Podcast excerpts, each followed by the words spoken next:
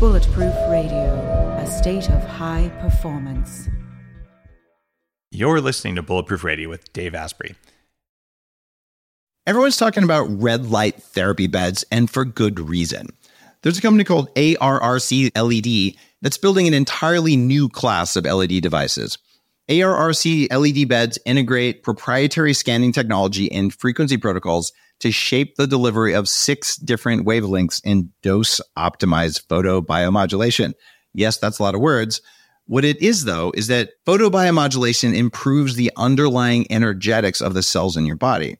And those changes can benefit nearly every tissue and organ and system in your body. You change your cells and you change your life. For more information, visit arrcled.com. What if there was a way to feel younger for longer? Well, there is. Your body needs something called the NAD plus molecule to help you age well. When you're young, your body makes a lot of NAD plus, and that helps you make energy. It helps you keep your DNA healthy, absorb nutrients well, and it protects your cells from stress. But once you hit about 30, your NAD plus levels start to drop. The good news is that longevity scientists have found some things that can help, like niacin, niacinamide, and niagen. They help your body make more NAD plus even as you age. All three of these are in an amazing formula called Qualia NAD Plus. Check out Qualia NAD Plus risk-free for up to 100 days at neurohacker.com slash dave15 to save an extra 15%. That's neurohacker.com slash dave15, Qualia NAD Plus. It's what I use. Today's cool fact of the day is that DNA evidence now shows that the myth of the Amazonian woman was actually more likely an aggressive Scythian female warrior who smoked pot, drank a powerful fermented milk, had lots of tattoos, wore pants, and loved men. Uh, the Amazonians had fierce battle scars and were buried with their weapons. Okay, that's kind of badass. I, I kind of like that as a, as a good, cool fact of the day. And it's particularly important uh, given who today's guest is. What if there was a way to level up your energy, get rid of stress, and take more control of your body? Welcome to Quantum Upgrade. This is a new technology that taps into quantum energy to help you feel amazing. Quantum Upgrade has a lot of different products that help protect you from EMF and help activate your body's natural healing abilities. You can expect better sleep, more resilience, less stress, and better blood flow. The cool thing about Quantum Upgrade is that the products are backed by a lot of heavy duty scientific studies, and there's a new measurable upgrade. You can now use Quantum Upgrade to increase your consciousness levels between 1400 and 2200 on the Hawkins map of consciousness. If you don't know what that means, do some research because it's impressive, it's fun to learn about, and it's something that I've come to understand. Ready to try Quantum Upgrade? Visit quantumupgrade.io slash Dave for a seven day free trial. Now, I'm really excited about today's guest because today's guest is, is none other than, than Oprah. Oh, wait, hold on. Let me read that. Oh, I'm sorry. It, it's Erin Oprea. And I'm Erin. I, I apologize. No. Hello. Uh, Erin's a, a, former Marine who completed two tours in Iraq. Uh, she was the first female platoon leader in a war zone and a certified personal trainer since she was 18 years old. And she runs Oprea Fitness, where she works with really elite clients like uh, Carrie Underwood, who's, uh, wait, Carrie Underwood's in Supergirl now, right? Oh my gosh, does she not look amazing right now? She totally does. And so you, you, you helped her out, huh? Yeah, she looks awesome. She's worked hard. It's hard work, dedication. It's a lot of clean eating, so she's put in the work too. Now you documented the stuff you do with uh, with Carrie and your other celebrity clients in your new book called the Four by Four Diet, and I wanted to have you on the show to talk about some of the the areas where we agree and, and even a couple where we don't necessarily agree. But you're you're all over this high intensity stuff, and I mean you look great too. So let's let's talk about this. I think people listening would would love to know uh, how do you get the kind of results you get for people who really like like they they get paid to look the way they look. Like like this is where the metal, uh, the whatever, the rubber hits the road. Because if metal hits the road, it's you know kind of screechy and it sparks. it's where the rubber hits the road. So you know, um, I am about the high intensity. I do like high intensity, and sometimes it's more a three mile run though. So on off days, you want to do that kind of stuff too. But high intensity, I've seen such a big change in all my clients' bodies. It's not just Carrie Underwood; it's everybody. It's it fits good into busy lifestyles, um, and it's fast, and it, the Tabatas make it a fun game. And I think that's probably what's taken the biggest hit for people is it's not as boring as a lot of people think a lot of workouts are.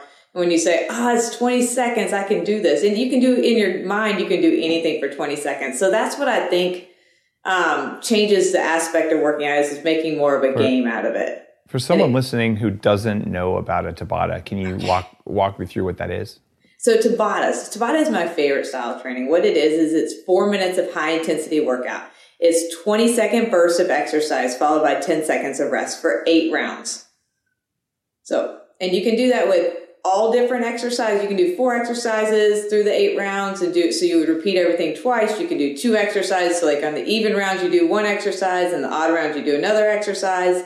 Or you can make it really hard and do the same exercise for all eight rounds. Oh, that'll totally kick your butt. That's my favorite. Like Tabata sprints on a treadmill, yeah. killer. And not to mention push ups. Like I can do push ups per day. Like I love push ups. I can do tons of push ups. But when you do them in that Tabata form, they're they're a killer. I mean, they destroy me. I love them. So when you're doing Tabatas on a treadmill, do you just hop off for so you do it for yeah, 20 I seconds? Just, I just brace myself on the side things and jump my feet out, so I don't stop the treadmill. Otherwise, it would okay. take the whole time.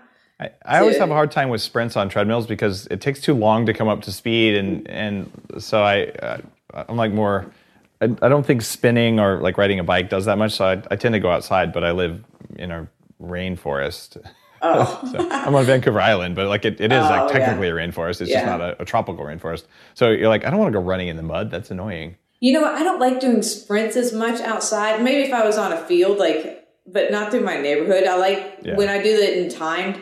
I want to be more somewhere where it's controlled because then I can just stop at the 20 seconds and I don't have to backtrack. You know what I'm talking about? Like right, I have a right. set set path. If I want elevation, the elevation stays the same. So if I want to put on a treadmill, sometimes I do it with hill training. Not always sprints. I'll jack the treadmill up high.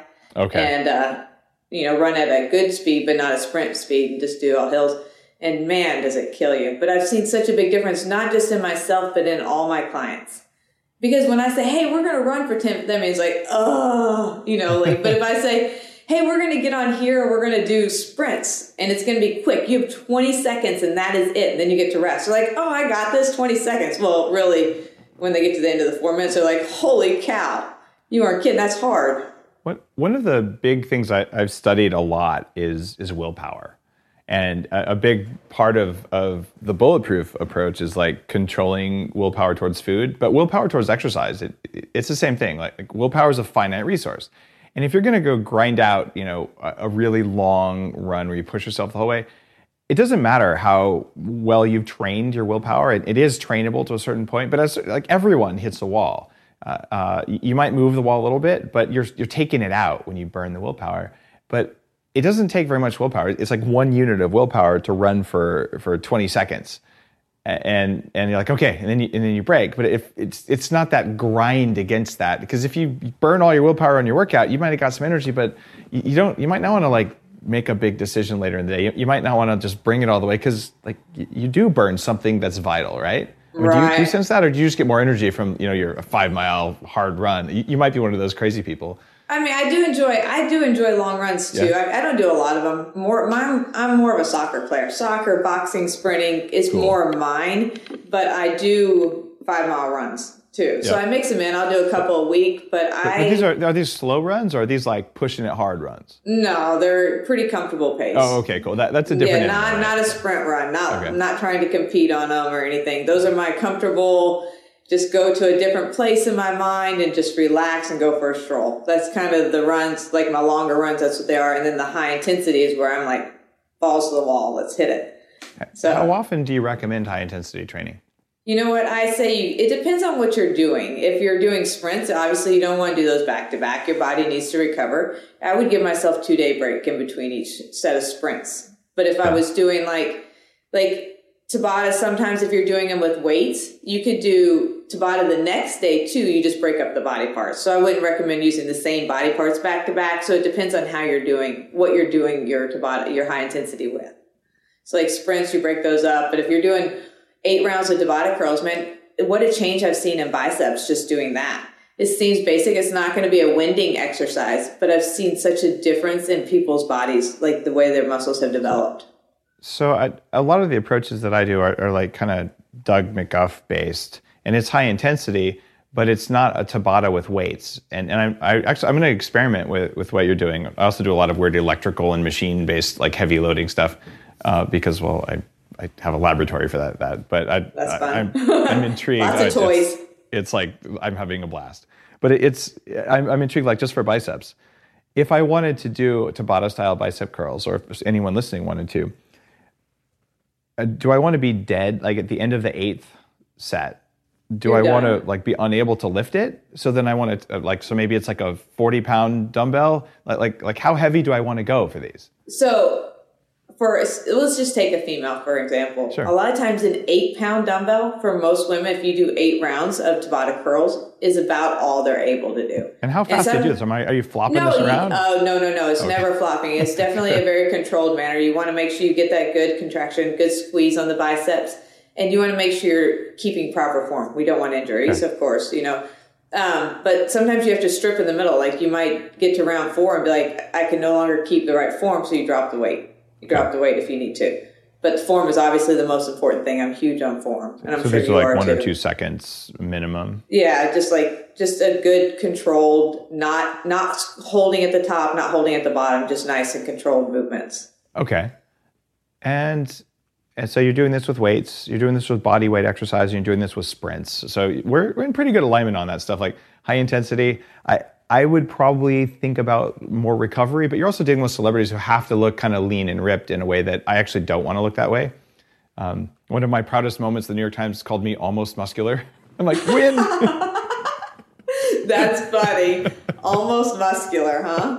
I'm like, great. I wasn't flabby, I wasn't fat, and I wasn't like super ripped because that's that's not what I want, right? So most of mine are not trying to get super ripped. I mean, most of my the female clients are mostly just lean. That's Yeah. the most of them are not looking to bulk. I don't look to get big. It, it's hard for Um, women to get big anyway. Like that's not the deal unless you're you're But- you're really working it in a specific way, or unless you're you're using supplemental something. stuff. Yeah, and I don't recommend. I don't. I'm not an advocate of any supplements, really. What, Uh, what about like bioidentical hormones? I, I mean, I'm an anti-aging guy, really, more than anything else. But so many of the the the, the celebs I talk to, uh, even I was just interviewing Mark Sisson the other day. He's on supplemental testosterone. He's he's 63. I, I took testosterone for eight years when my levels were too low. Do you just not not get into that with clients? I do clients not get into. it. I let them deal with the doctors and let all their Got it. blood get tested. I do have clients on it, Okay. but um, Does it seem to help or Um, so are you talking more males or females? uh, both? It it seems like for, for women, like once you hit like 40, just a little bit of testosterone or a little Oh bit my of, of progesterone. sex drive. I've Totally. heard that big time, and women that have taken the testosterone, their sex drive, their husbands love it. Um, Totally. I'm on a mission to get women everywhere on testosterone. I have never taken it though, but I'm definitely intrigued by. it. I want to get all mine tested one day and just see. I mean, I don't know if mine's low or high, but I have never. I mean, I've never said you need to take it, but I've said if they lack energy and they lack everything, go get it checked. You know, I let the doctor definitely decide on that. And, and like during heavy training, whether you're a man or a woman, just at very different levels, but having enough testosterone or any of the other hormones, adrenal hormones, like it can let you do uh, the the high intensity interval training more frequently uh, without hitting an overtraining zone. Right. Do you with with a kind of i mean you're, you're dealing with people who fly all over the world. They're like on set with bad food and, and bad lighting for 18 hours a day. And you know like like at least the the few celebrities that i've had a chance to work with are they're ballers. Like like they have to have it mentally. They have to look good. Uh, and they have to like like just it's actually punishing what, what happens there. Do you get overtraining symptoms in, in people because of their day job? Like like I don't think so. I think the way we change because not every day do we do Tabata. Like some Okay. days we'll do a lot of small movements where it's just little weights and we're just doing little shoulder presses and things like that. Just small, small, tight movements. You know, no Okay. flopping, no, and not burpees. And then one day we're going to throw in the high intensity. So we kind of alter it all the time. And some days is more cardio based. Some days we're going to just go run and we're going to do stuff outside. And then, so it change every day it changes. So I really haven't seen that. and nobody trains every day either. Yeah. So, you know, so there's always rest days. And the rest days, I still want people to move though, because I think our bodies are made to move. And so, even on your rest day does not mean you lay on the couch for the day. I recommend you still get your 10,000 steps in. Our bodies are built to move. We feel better when we're moving. Um, that doesn't mean you need to go get 50,000 steps in a day, but you should move as I, I feel like I see a change in people's bodies. Like even if you do one hour of exercise, does that mean you're, does that, that doesn't mean that you can sit the rest of the day. You know, do your one Yeah. hour, but still continue to get your activity through the day. Our bodies are meant to move. And so I love to see that. What do you recommend for clients when they're like, "Well, I wanted to move, but I was on set all day"? Like, it, it seems like like I have a, I, I know it's good to move. I, I have a standing desk. I have an adjustable height stand desk, which I, I really like. Uh, you know, I stand on a little spongy ergomat that like has different terrain. Uh, but still, there are days when like there really isn't going to be ten thousand steps. Uh, like, what, what do you, what should I do on those days? You know what? That's days that we all have. I have those days too because sometimes I'm just training, and that means sometimes I'm standing in one person's living room the whole time. So I'm not Yeah. getting much steps in myself. So a lot of times for me, that means a lot of jump. I go jump rope. I mix Okay. it in when I can. Like even for them, they can jump rope sometimes on set, or sometimes it's just they might not get their ten thousand, but try your hardest to get up and move every hour and do some kind of movement just to break from sitting. If you're on set and you're on camera, there's nothing you can do. Um, but Yeah. just try your hardest to do anything you can in little breaks. So if it's five minutes, walk to the bathroom, um, something like that instead of just sitting. I, I built a, a pull-up bar. It's actually above the camera. It's this cool steampunk-looking thing. So, like, I'll, I'll walk over and do a couple of pull-ups, and I have the I manufacture a whole body vibration plate called the Bulletproof Vibe. And sometimes if I have like five minutes, if I'm on my my headset, I'll actually go stand on it, and my voice is like, uh. but, That's but funny. people usually don't know, like something to get some movement in. What's wrong with him? That's hilarious. So yeah, but like even like Tabata is like if you're working, say you have an office job all day and you're sitting there and at lunchtime, if you pack your lunch, then you have your whole lunch break and so Oh, you don't have to drive to a restaurant, which not only are you going to save calories, now you have time to get a quick little workout in.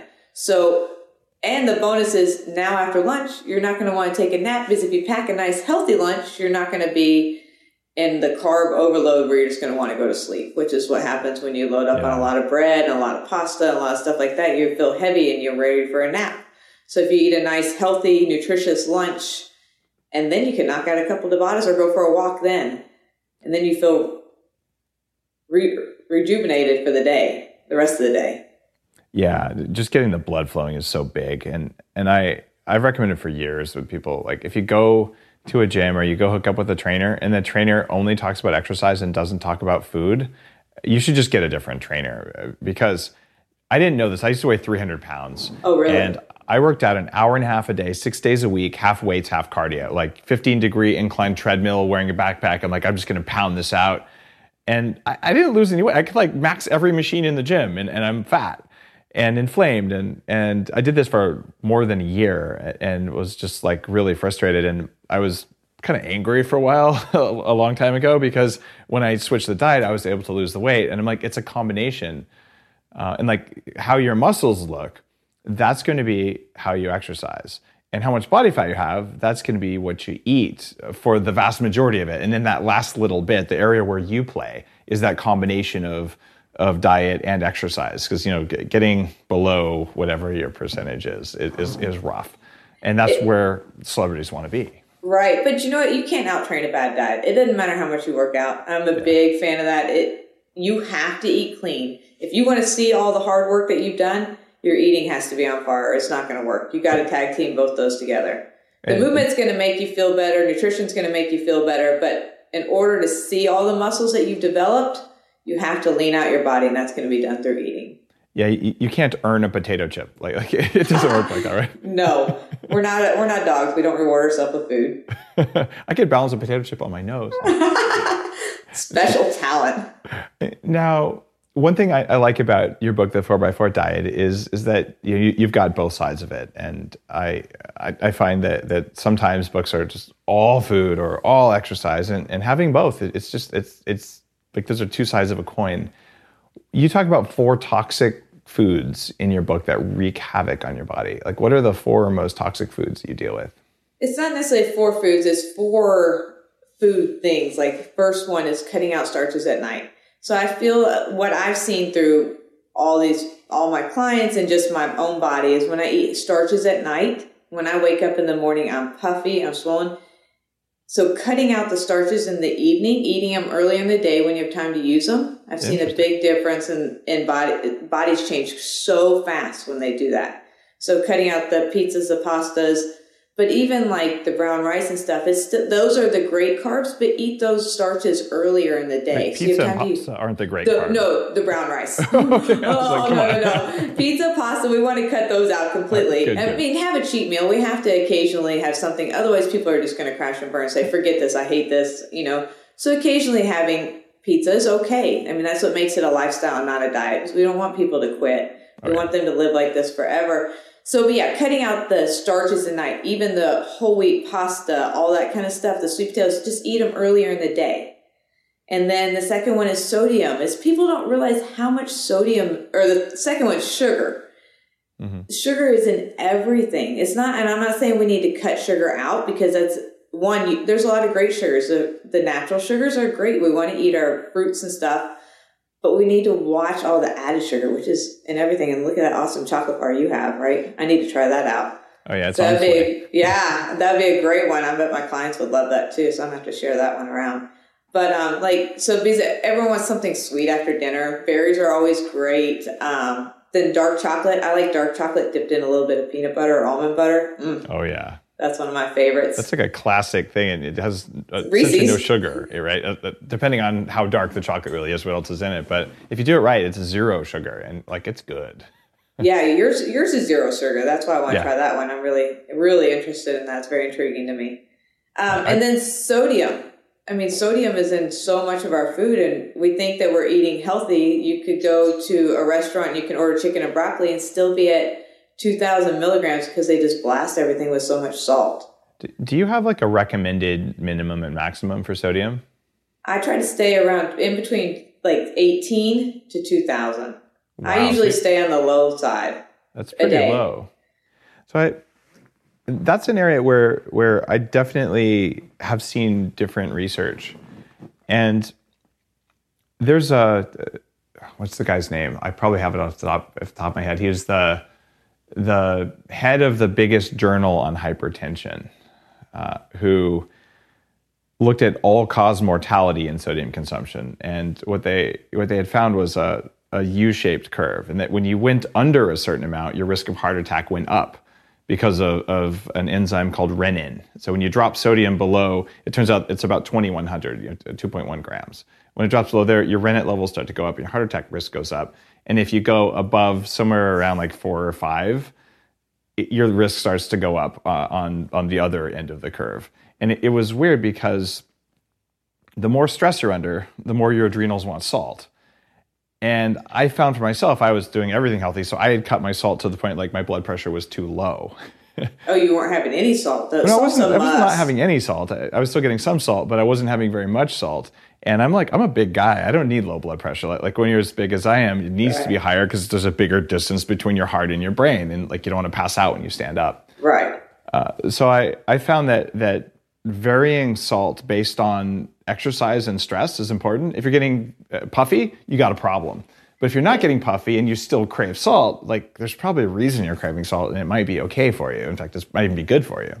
And sometimes though we crave it because that's what we're used to eating too. Totally you know, you I was a saltaholic. I mean, I salted pizza. It's kind of yeah. yeah. I love salt. And then one day I was like, you know what? I'm gonna. I need to cut this back. This is bad. Um, I noticed it everywhere, in my body, from my cheeks to my fingers. I mean, I just my stomach. And as soon as I started cutting that out, just not uh, obviously I didn't cut it out. You can't. I, that's unhealthy. But I just started cutting it way back, and what a difference I saw when I did that. Yeah, you'll see a difference in how you look, and and I I, I find it's very individual. Like like different people have different levels.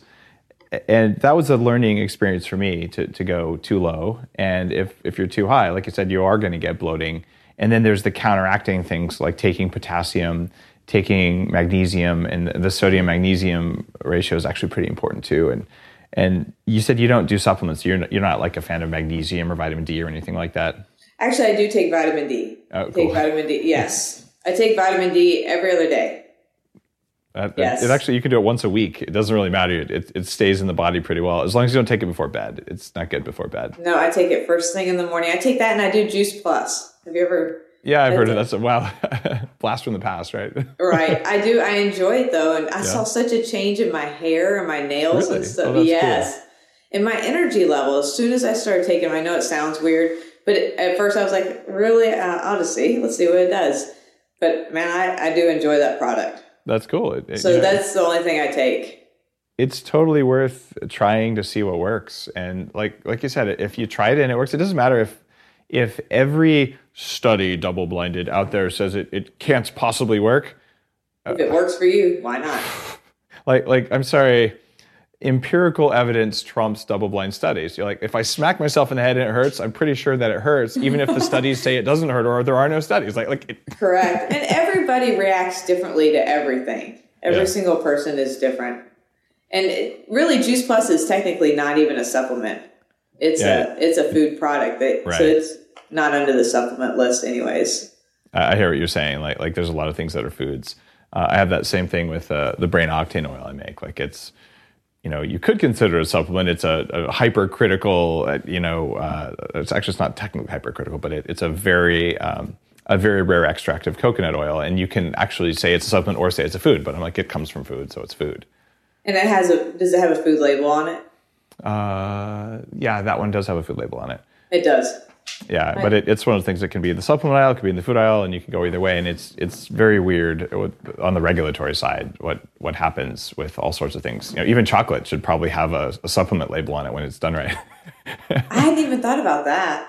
I mean, like chocolate has powerful effects, and if you want Yeah. to talk about the effects, it has to be labeled as a supplement. So if you put chocolate in little pellets and, and made them look like a supplement and label them like a supplement, you could probably say chocolate did good things for your health. But I'm not doing that. I'm just saying it tastes good. It is healthy though. There are health benefits to it. Now, given this combination that you use um, of getting rid of these things, I'm, uh, I, I'm actually I got to ask one more question before we go into like the results that you're getting. Uh, when I when I work with clients, especially as they're going low carb, I, I use a cyclical ketogenic approach. I find that if they don't have a small amount of carbohydrate in the evening, especially in women, that their sleep quality goes down a lot. And you have a different approach where you have more starches earlier in the day. Do you do you see effects on sleep with with the way you're setting up the day? Man, I sleep like a champ. Yeah. Yes, I, you know I wear a Fitbit too that monitors my sleep. I mean, there's lots of other brands out there that do Oh, that, yeah. but that one I happen to wear is Fitbit, and I have like one or two restless, and I don't eat any starches in the night. Um, Cool. So it, it's totally working for you. Yeah, And and, I've never had anyone else say that they can't sleep when they don't eat starches. Actually, I feel the people that do eat starches at night, they say it gives them crazy dreams. I get that a lot. Like when they eat, when they don't eat them, and then they eat starches in the evening, they say that their dreams are all weird. And then they wake up really puffy, and then they wake up with a bad taste in their mouth when they eat a bunch of Uh, starches. yeast. The, Yeah. Both of those symptoms are yeast, right? So if they're getting candida growing at night, you get that dragon breath and the weird dreams. Okay. Yeah. The uh, uh, and you're not using ketosis as part of your program, right? no. Okay, cool. That may be a big difference there be, because I find if they're in ketosis, then they get the sleep issues if they don't have small amounts of starch. But that your clients are having starch just earlier in the day, so they have enough glycogen that they're making it through the night. It's no Yeah. I definitely don't believe with cutting out starches. I don't believe cutting out carbs. I feel like when you cut out any one thing and you tell someone they can't have it, that's all they can think about. yeah it's it, it gets to be really obsessive and, that's one reason I, i'm going cyclical i'm like don't eat them for a few days and then eat them and don't eat them for a few days and eat 'em. so you, you kind of Do go you feel like when you do that, do you feel like you go overboard because you're just like, okay, two more days and I get to have as much as I want. Two more days, two more days. Do you feel like so when you do have them, it's like a free for all and you can't stop? Not not anymore. I, when I first started doing this stuff, you know, more than a decade ago, absolutely. You're like, oh my god, it's cheat day, like tacos and cherry turnovers and burritos, and you know, it, it, that doesn't work because then you'll have cravings for days and days. Mm-hmm. So with the approach uh, uh, from Bulletproof, it's that you're eating a, a very high, very clean fat diet with moderate amounts of high quality protein, tons of veggies, but no starch and no sugar and you supplement ketones with brain octane. So you're getting into ketosis faster than you normally would biologically. And once you're in ketosis, you don't care about food. You lose all cravings and you just, whatever, like, like you almost just don't want to eat. And you do that for three, four, five, six days. And then when it's time to come out of ketosis, instead of going crazy, you're like, okay, this is the day where I'm going to eat like sweet potatoes and I do white rice instead of brown because people get bloating from brown. Mm-hmm, they do. I've um, seen that. Actually, I don't really love rice in general. Yeah. I would rather sweet potato, anyways. Makes me feel better. But go ahead. Sorry. Yeah, I'm, I'm with you on the sweet potatoes. Sweet potatoes are an amazing food, and they make yeah. if you bake them, they make really good fries, right? Mm-hmm. so, like, why would you eat rice because sweet potatoes? But it's good to switch up sometimes. But you. Uh, you, you, do this, and, and, then on that day, because you're still in mild ketosis because of the brain octane, you still you're like, I, I, just I don't need food like like the, the the cravings that used to just plague me when I was obese. I just simply don't care about food. Like I could skip my next three meals and I'd be like, by that, by that time, I'd be like, you know, it's really about time to eat. I can feel I'm a little hungry, but it's not like end of the world hunger. And before it was like, oh my God, I can't wait 15 minutes or I'm going to like eat the person in front of me. And like that change for me was just what liberated me. You know what? I will say, I, I, um, I'm pretty active. Actually, I'm extremely active pretty yeah. much every day. I'm hyperactive and I'm hungry a lot. Um, I control what I eat. I don't crave foods. I mean, I crave eating, but I don't crave junk food. There is like I don't crave pizza. I used to. Um, I broke all the cravings. I have no sugar nice. cravings whatsoever, which is really a nice place to be in. But it wasn't easy to get there. But once you kind of get there, it's like, whoa! I don't. There's no. I don't need sugar anymore. I don't need pizza. Like in October, I decided I'm going to do this October fast thing on Instagram. Give up one thing, and I was eating like a whole large pizza one day a week. Wow. Yeah, I love to eat. Um, but so I decided I'm giving up pizza completely. I need to I need to get the cravings out of my mind. I've got to stop. So I did it for a month and those I've had like two pieces of pizza since October. Those cravings are completely gone. And so and it, it didn't that was my only craving was pizza. And once I broke that I have zero cravings now, which is really nice. I do get hungry. I mean I, I like to eat. Um I eat every probably about every three or four hours, sometimes less than that. Um, but I just don't crave junk food. Well, it's it's amazing what just cleaning up the diet does, and people are listening who are like like super familiar with with the approach that that I've evolved. Uh, one of the things that, that I, I do on purpose, I, I interview all sorts of people. I've had like vegans on, like zero fat vegans, because what works for one group of people may not work for another. And, and like, I, I really encourage people try different things. Like try eating starches earlier in the day and it may completely like upgrade everything you do. Try Tabata intervals, uh, like in the 4x4 diet. And if, if that doesn't work, if you went for a jog every day that made you feel really good, I would probably laugh at you and go, ha ha, chronic cardio. But if you're looking good and feeling good, I actually would respect that so much. Like it, it's totally cool, whatever works. But we, like people like you, who've practiced since you were 18, you can generally point people in a pretty good direction. And and I, I really I, that one size fits all approach kind of upsets me because I used to follow that when I weighed 300 pounds and it sure didn't fit me very well, and neither did my pants. but it's funny. I really feel like a lot of it is just cleaning up your eating, getting yeah. rid of as much processed food as you can, uh, going to a lot of vegetables, a lot of some raw, some cooked, just it, when you can ditch the junk food, the way you feel, the way you look is a total transformation. I mean, it just feels so good. That is what um, I think what gives me the energy to do what I do all day long. Is if I ate junk food, there's no way I'd be so tired. It, it's really funny. Almost every really successful entrepreneur uh, that I spend time with now has realized that, and all of them and some of them, some of them anyway, they have their vices. Occasionally, there's something, but for the most part, they've all noticed that if they're going to like run a business successfully, they need to not be eating a lot of junk food because they just don't make good decisions and they're tired. Just like you're saying. And same with me. You give me junk food, this stuff is like kryptonite for me. Like I, am gonna, I'm gonna be a jerk. I'm gonna yell at my kids. Like it, I'm not gonna be very happy if I eat junk food, and it's just, it's not worth it. Junk food. Even if I drink wine, I love wine. I, I mean, wine in moderation is fine, and most women, men, whatever, we all enjoy our alcohol or drinks occasionally. But when I, ha- if I were to have two glasses, the next day I feel so awful. Now, I didn't used to be that way when I drank more often. I didn't realize the effects of what alcohol did to mm-hmm. me. But now, like even one glass, I wake up and I just don't feel the way I normally feel in the morning just from I, one glass of wine. I've got to hook you up with a, a friend, uh, my friend Todd from Dry Farm Wine. Uh, I'll, I'll, get him to send you some. It's bulletproof.com slash wine.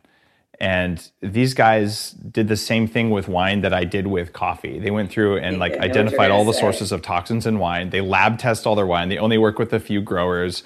And uh, Mark Sisson also uh, is uh, is a big fan. And I don't drink wine anymore unless it's older than me for the same reason. I, I there's actually a bunch of, of mold toxins from the fermentation process, and there's biogenic amines, and and so I, I just don't process it very well. So I don't perform great the next day. But I drink wine that's lab tested, that's made properly, and I feel completely normal. Do like you really? It, it's totally. It's not the alcohol. It's the other byproducts of yeast in the wine. So I'll get him to send you some. Like, like we'll make sure after the show. Uh, bulletproof.com slash wine for people listening. I just did a, a, a podcast with him. Um, so people have probably already heard me interview Todd. But if you try that, you might just be like, oh my goodness, I can have red wine occasionally and it's not going to knock me out like it normally does. Because like it's nice to have red wine, right? Oh, I love it. Yeah. I mean, I love the flavor of wine. I just don't love the effects of how I feel. Oh, we're going to totally hack that. Like, oh, I'm, I'm excited. Like, that's cool. now I'm going to want to drink wine every day. Come on now. Uh, no, just one that, glass, all right. That's right. Just one glass. I do want to try it though. That sounds pretty cool. Now, what are the results you're getting? Like, like, give me like a big story about like massive results from the four x four diet. Well, I say diet and exercise because you're doing it together. Okay, so here, this is not. This is someone that was just very thin. Like she was a very thin woman, and you know, people are like, "Oh, you're so skinny. You don't. You're fine. Why would you work out? You know, you're skinny already. Why do you need to eat healthy?" Well, she was. um She's very thin, and she couldn't even barely make it up a flight of stairs. Just wow. super weak. Like she didn't drink, she drank zero water, which I think is really mm. important, and tons of coffee, zero water. Hold and, on, there's something to be said for that. I'm just kidding. right? It's pitcher coffee. I'm totally kidding. Don't do that. Bad idea. no, bad idea. But so she wasn't drinking any water. And uh, so we just started, we started doing the Tabatas. We started very slowly. I mean, she, the first workout, we did like eight lunges and she puked. Like that's, she was in Whoa. such bad shape. And now she's like a whole new person. She's playing with her kids and she has more muscle and she just feels, I mean, she feels totally different. She's upped her water. She's dropped her coffee. Now we did not cut coffee back because I love coffee. I mean, coffee, I, we, we drop drinking like 10 cups a day, but yeah, 10 cups a day is not a good idea. And no. I, I, I, tell people, they ask me that too. I'm like, no, seriously, even though I would like make another nickel or something, no, like it just don't do it. Did you see the study about coffee where it said six cups of coffee a day is curing all these cancers? Have you seen that? I have did you, see I the study. Studied. I have not read enough about it to know anything about it, but I don't. What are your thoughts? I think it that? was more helping you avoid it rather than cure it. Oh, yeah, that's what I meant. Avoid. Yes, yeah, you're correct. I, I, was. I'm not allowed to post this study because I um, because I, I run a coffee company. Uh, but I, would like to. I, I, found that there it was a really interesting study to read. It was pancreatic cancer, right? Was a big one. I think that was one of them, and there were a bunch of others. And and there's no like proof that that coffee did that. It, they found a, a, clear association between coffee right. drinking. So there's a correlation, but not causation. Uh, but still, I, I, put coffee in the superfood category because of its high polyphenol count. Because there's like, if you just Google coffee and health, like the number of studies out there is astounding. There is. It's, it's like the opposite of, of tobacco. like right. they were in that one study, they were saying like two cups of coffee will keep prevent this cancer, four cups of coffee will prevent this cancer, all the way up to six cups of coffee prevented this cancer. It was a pretty neat study, though. You, you know what I do that that I, I definitely read that when I started drinking Bulletproof, I went way down on the amount of coffee that I needed because because normal coffee you drink it and then you crash, and you drink it and then you crash, you drink it and you crash, and with Bulletproof you drink it and then like four hours later you land, but you never crash. Huh. So I drink like one or two cups a day, and that's it. And I'm like, I actually want to drink more coffee because of these studies. So I, I manufacture a decaf that I almost never talk about, but it's like the only low mold decaf out there. And decaf coffee is, is allowed legally to have a lot more mold in Europe, and there's no limits in the US at all. So it's usually like, you want to get a headache, drink decaf. So I like did all this weird engineering and made a decaf, and I've started drinking like four cups of decaf in the afternoon just because I like it. And I don't know if it's made a difference for me or not, but I'm drinking more coffee now just because I've seen all the studies that maybe I should have another couple cups. I And love it's- coffee at night. I love to sit on my couch with a cup, especially in the winter. We With- with we- caffeine? no, no, I Oh, would okay. I never. was like- um, no, we put the um with the French press. We Nice. put the decaf in the French press, and I love that in the evenings. That- That's the best way to make it because the metal filter gives you the coffee oils that have some of the effects of coffee. So you're you're totally rocking the coffee. I love it. Now, so you have this client who's super skinny and she got her muscle mass back. Did she did she put on fat? It sounds like she needed to. Um, I wouldn't say she needed to put on fat. She just needed to tighten up strong. a little bit. Yeah, she was, you know, what some people refer to as skinny fat. You know, she was Yeah. thin and but zero muscle. So Yeah. I wouldn't say she put on fat. She just developed muscle underneath her. Yeah, skinny fat is such a bad thing. You uh, you, you don't see it, uh, but it, it's not there. And when I, I met my wife, Dr. Lana, uh, she wasn't skinny fat, but she was so skinny. Like she had you know a six pack, but she had no butt, and like to the point where when she sat down, it hurt because there was like not enough padding on her butt, and and she was cold all the time and just she couldn't put on weight no matter how much she ate or what she ate. So we we tweaked her diet, and once we we got rid of the things that were messing with her, uh, she was able to put on like 20 pounds. Some of it was muscle, and some of it was like the right fat. We're like, oh look, I can sit down and it's comfy now, That's and like my pants fit better, and then stopped. And and it it's interesting that we have such a problem with obesity that people are are so focused on that, but the people I know who are extremely lean are like no, really, I, I would love to put on some muscle, or I would love to put on just a little bit more body fat because I would feel better. she she never really said she wanted to put on body fat or Okay. anything. What she wanted was to feel good. That's all she wanted. She's like, I want to have energy. I want to be able to my kids' bedrooms. I say, I want to be able to walk the stairs. I want to be able to play with my children. And she couldn't do anything at all. So it's made a world of difference. So people forget about the skinny people that still need to become healthy. So it's Yeah. both sides.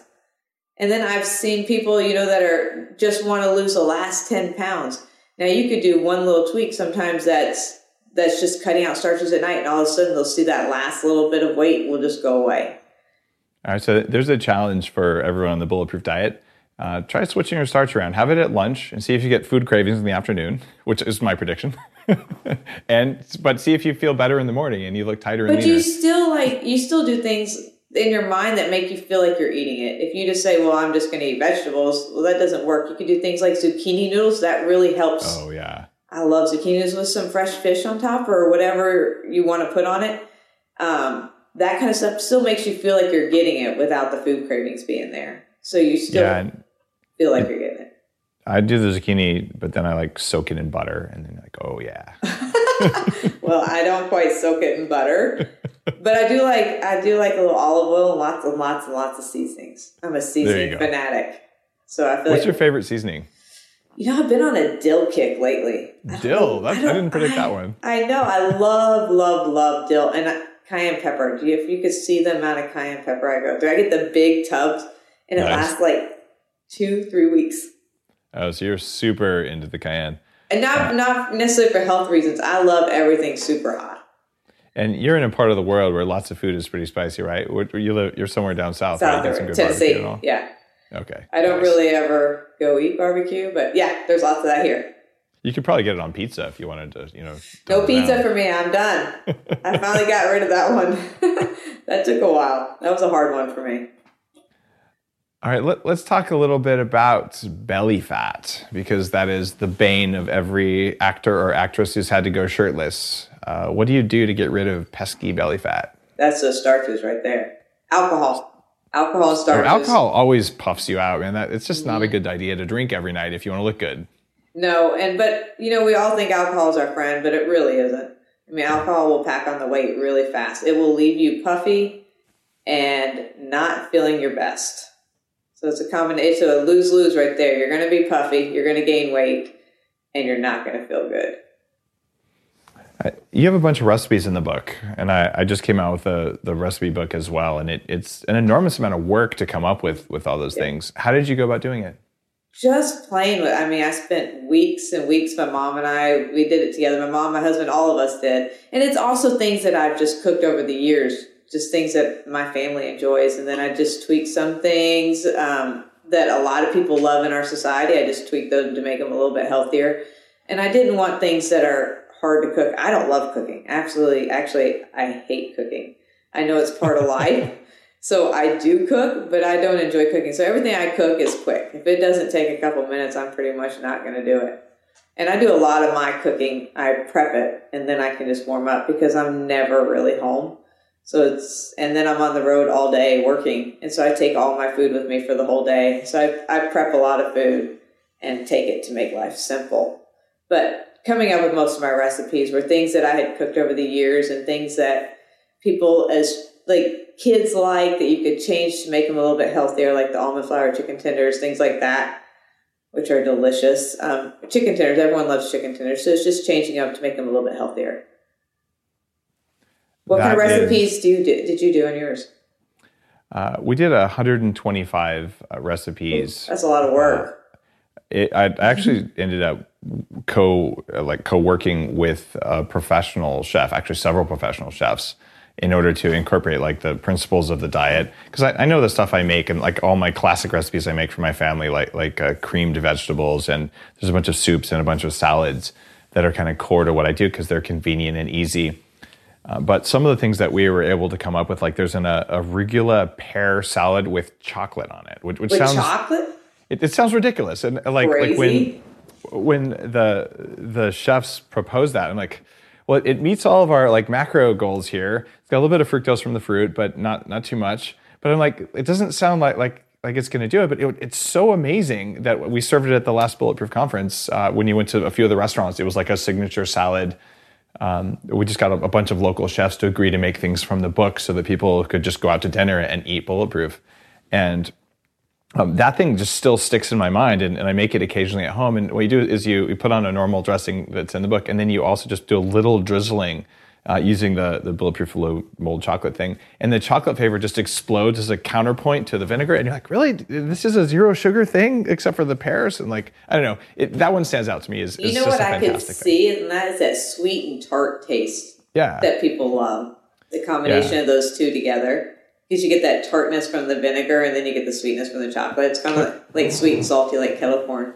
What's your very favorite recipe? I mean, I, I, it's like a labor of love to make recipes in a book. Like, I, unless so, unless you're if you're listening to this and you've never like written a recipe book, it is it's it, it's like painting or something. It, it's just it's there's art, but there's just a lot of like energy goes into it. Yeah, so you must have one where you're like, okay, that's the one. You know what? I would say the zucchini noodles. I am obsessed with zucchini noodles. I love them. I love them with grilled salmon on top or tilapia. I like them with any fish on top. It's probably my favorite thing on there. So you you do dill and cayenne together on them? Or? I do dill, cayenne, garlic powder. I'll just pour everything. I'll take everything that except for all the salt ones. I don't pour any of the salt ones on there, but I mean, there's so many others. Sometimes I'll do a bunch of cilantro in there. I mean, I change it up every time, but right now I'm on a dill kick. Nice. Oh, cilantro is pretty amazing. I love oh, that stuff. I love cilantro too. Yeah, we go through a lot of that. I put that in all my salads, pretty much. The, I want to switch gears a bit. Uh, and I want to talk about your time in the military uh, because you you've definitely blazed some trails there, and and I I'm really interested in the fight or flight response of humans, and, and so much of what we do throughout the day that, that gets triggered uh, in in people whether they're uh, they're trained for combat or not. I have some some former soldiers working for Bulletproof at at high levels, and it's it, and I've interviewed you know Navy SEALs and and it, it's really interesting when you read books like On Combat and all that. You find that that there's a perspective on combat and then there's a, a perspective on like coming out of combat and like working in real life. And I want to know what did your combat experience bring to either your training or your nutrition or just to, to, your practice when, when you came out of out of war like like what did you bring with you that was useful and what didn't work for you well definitely not nutrition did not come out of the military those mres were not nutritious I mean, no did, you ever, nutrition. did you ever make an MRE smoothie in the field? No, okay. You know what we made was we opened the, the cocoa powder that was in the MREs. Have you ever seen? Have you ever opened an MRE before? I have. And there's It's always a hot chocolate. We just poured water in, and that was our pudding. Oh wow. Yeah, so bad. I mean, that's. And then you get Skittles, and you, I mean, it was not healthy. So nutrition did not come out of the military. I feel like discipline. That would probably be the main thing. You know, my job. I I love my job, and I have now, but I loved the Marine Corps. I mean, I, I enjoyed my experience. Of course, it has ups and downs, just like any job. But it was it was such a great time of my life. Um, I wouldn't say war was necessarily fun. It was Yeah. some something I learned a lot from. Um, have been able to carry that the rest of my life. It's discipline, hard work will get you to where you need to be. Um, that would probably be the biggest thing that I took from the military, and how to lead. Um, when I was over there, I led the first. So the Marine Corps has never had an all female platoon. They formed one when we were in Iraq for to search women Iraqis because men couldn't search them. So we formed a female Marine platoon, and then I became the platoon sergeant that platoon, and we got attached to the infantry. So that was a big experience for me. I learned so much. Like I had to go to a lot of debriefings of like colonels and stuff, the real high ranked big dogs, because there wasn't anyone with this platoon. So I just learned so much just by being around such a the such high ranking people in the Marine Corps. It's really interesting because uh, uh, I came across something just in the, the weird reading that I do that, that back in the Civil War, there were at least 250 women who dressed as men and fought in combat because like it wouldn't be okay to, to fight as a woman back then. So so even Lincoln apparently knew about this and was like, all right, that's fine. Like we, you want to fight, you want to fight. That's cool. Uh, so those were like really early trailblazers. And did you uh, did you have a hard time doing that? Because this is back in Iraq. This this isn't uh, isn't Afghanistan. So this was back when I think it was still pretty controversial, right? It- women, are you talking about women in the Marine Corps or Yeah. women over there? Yes. And it's something I have fought. I had requested mast. I can't even tell you how many times I fought to stay with my platoon because when we left for war from the States to go over there, they said, you can't, you can't go or so you can't be with the platoon. We're going where only males can go. I was like, I've trained all these years and you're telling me I can't go? Well, that's BS. That, uh, that's not going to work. So they left and I got left here. There was another girl with me and we got left here in the States and I requested mast and then they ended up sending us, well, we were going, we were just going with someone else. They wouldn't let us go where our unit was going. And so when we did get over there, they, um, they did finally let us, I, I finally won and got to, they, the helicopter flew in and picked us up and took us back to our unit, which was really cool. But I encountered that several times in the Marine Wow. Corps and it's getting better. Like I wanted, I mean, I wanted to be like part of the Marine Corps recon. I wanted to do all that stuff, like GI Jane. That was my dream. Like that's Wow, the kind of stuff I loved. Like I was like, one day maybe. Obviously, that was not an option for female in the Marine Corps um, or in any branch at that point. But now it is changing, and I'm like, ooh, maybe I can go back in. I want to try that out, but obviously I'm too old now. But I'm, I just think it's so. I think it's amazing that it's finally changing for women. I, I want all women to have the opportunity that men have. I kind of see where they say women can't because men have a hard time, have a harder time in war scenarios. Um, would want to defend a woman more than they maybe would a male. It would be harder for them. They'd be affected more by it. But I feel like we're entitled to the same rights as guys. I, I, I hear you there. Uh, there was a, an interesting study in, in 2012 looking at fight or flight response, which is, of course, why I, I read it. It said that men are like genetically programmed with fight or flight, like, you know, run away or kill, but that women tend to have a hormonal tend and befriend reaction. And so that's one argument that says that women shouldn't be in combat. But there's another argument that says that the absence of the male gene would make you a better warrior because you're not dealing with fight or flight, right? Uh, Because a tend and befriend reaction actually lets you act more rationally and with more control than you know pure bla- pure blind kill them all kind of stuff. I don't know. I could see good in both of those traits. exactly. I, I mean, I don't know which one's better. I mean, as long as they're not too nurturing, obviously, I think that would be a hard trait to have while you're over there. If you're more of a nurturer, that probably wouldn't be, as a woman that Yeah. has that kind of soft, tender heart, probably not the right place for you. But those kind of people aren't going to fight in war. Those are not the ones that are signing up. The ones Yeah. that are signing up have that drive and have that desire. And if they don't, they're not signing up for the jobs that are going to put them in that spot. They're signing Yeah. up for different jobs. And so I feel like the ones that are signing up for the job have the drive to get out there and do the same thing as the men. Eh, And it, with an all volunteer military, it, it's it's very different than in a draft situation. too. Absolutely. Like, you know, you, Yeah. you signed up for this, you wanted that, and and and so you know, you're doing it. That that's a, another big part of it. But I, I find it fascinating because you know I, I'm obviously a male. I mean, have a male response to fight or flight stuff. But I, uh, to imagine that you have a different, at least uh, on average, women have have a different uh, fight or flight response than men do, especially in combat situations. I don't even think that's been studied very well in books like On Combat and On Killing, which are just fantastic books about the neurology of what happens in emergency situations. It's like man, man, man, man, man. They, they barely talk about women in those books because most of the history of combat's men. So I, I think there is great science and research to be done here, and it'll probably generalize to what you know female firefighters or female paramedics or emergency room doctors and first responders like like what they do as well. But I I hope we do more research on that because I think it'd be cool. I think it'd be very interesting. I mean, I wouldn't. I would love to be in the military still. It was a great place. Um, it didn't, the timing was time for me to get out, but I think it, I think the Marine Corps is amazing, amazing job, amazing career to have. I wouldn't change anything I did. You're you're still serving in a different way now. So you know when when you take the time to put together you know a book that that can change people's lives, that that's another kind of service. So uh, I appreciate that as well. Now we're up to the end of the show, and I've got one more question for you. And if someone came to you tomorrow and, and said, look, based on everything you know, you, you're a trainer, you've been in the military, you've done all sorts of other stuff, and based on your entire life's experience, what are the three pieces of advice you'd have for me so that I could kick more ass at everything I do? So I want to perform better at life. What do I need to know? One, you have to get your eating under control. Number one, I feel like you we have to find a way to balance out your eating. Um, if you can eat clean, I feel like you can control so many aspects of your life. Uh, we need to move more. We need to because when you move, you have more energy. So then you can do more. Not only are your workouts going to be more productive. I'm not talking about just strictly working out. I'm talking about just moving in general.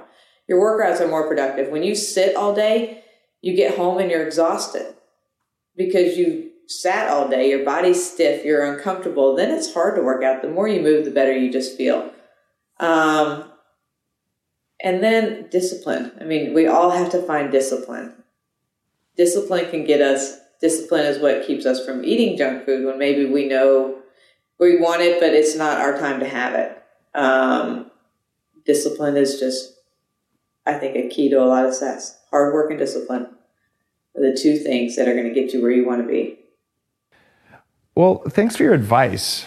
Uh, you've been listening to Erin Oprea, author of the 4x4 Diet. Uh, Erin, where can people find out more about your diet, about your work, about your celebrity clients? What, what, where, should they go to learn more? You know what? I have a couple places we can go. You can go to my Instagram um, at Erin Oprea, O P R E A, or you can check me out on my website, erinoprea.com. O P R E A. A lot of people get confused on that. Lots of different spellings, and my there's a link for my book on my website, the Four x Four Diet. So check that out. And uh, Okay. here's a here's a picture of the cover of it. If you guys haven't seen it yet, Oh, nice. Yeah, hold that up. Can hold it close to the camera so we can get it. you guys get that? right. Awesome. Um, We'll include that Thank in you. the in the show notes. People can check that out. Uh, they want to look at that and check out some of the recipes and how you've written about Tabata intervals, which is a really good way uh, to to get a good workout. And uh, uh, I really appreciate you being on Bulletproof Radio. Hey, thanks for having me. It's been great. It's wonderful talking to you. If you enjoyed today's show, you know what to do. Actually, there's a couple things you could do. One is check out the 4x4 diet. Um, this is one of those those books. You want to really learn about the exercise. You want to look at what foods you can avoid, different ideas about timing of nutrients. I'm open to different ideas all the time, and you should be too. And there's a couple other things you could do. One is, did I mention the new love of my life, Bulletproof Instamix?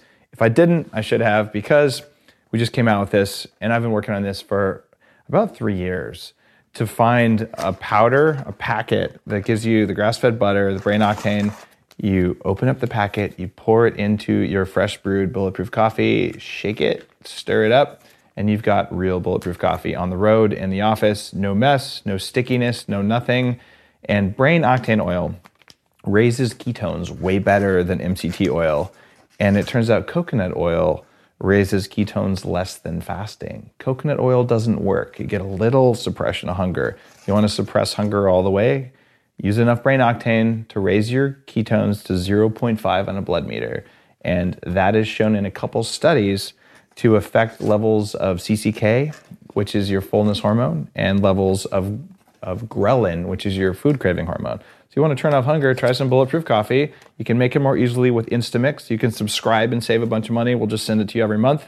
You're good to go. And this has absolutely changed my travel. And while you're ordering that, we already talked about the bulletproof chocolate fuel bars also infused with, with uh, bulletproof XCT oil and zero sugar. You put these things together, you've got super amounts of the right fats. Tastes amazing. And who doesn't like coffee and chocolate? Like, my God, the kind of living. Have a beautiful day.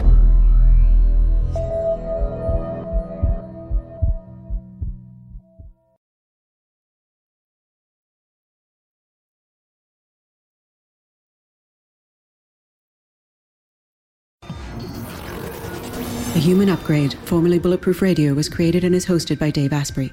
The information contained in this podcast is provided for informational purposes only and is not intended for the purposes of diagnosing, treating, curing, or preventing any disease. Before using any products referenced on the podcast, consult with your healthcare provider, carefully read all labels, and heed all directions and cautions that accompany the products. Information found or received through the podcast should not be used in place of a consultation or advice from a healthcare provider. If you suspect you have a medical problem or should you have any healthcare questions, please promptly call or see your healthcare provider.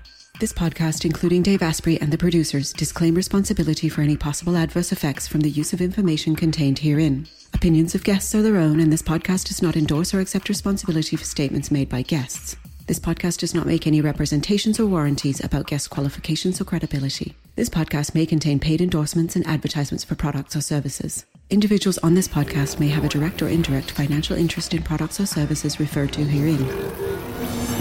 This podcast is owned by Bulletproof Media.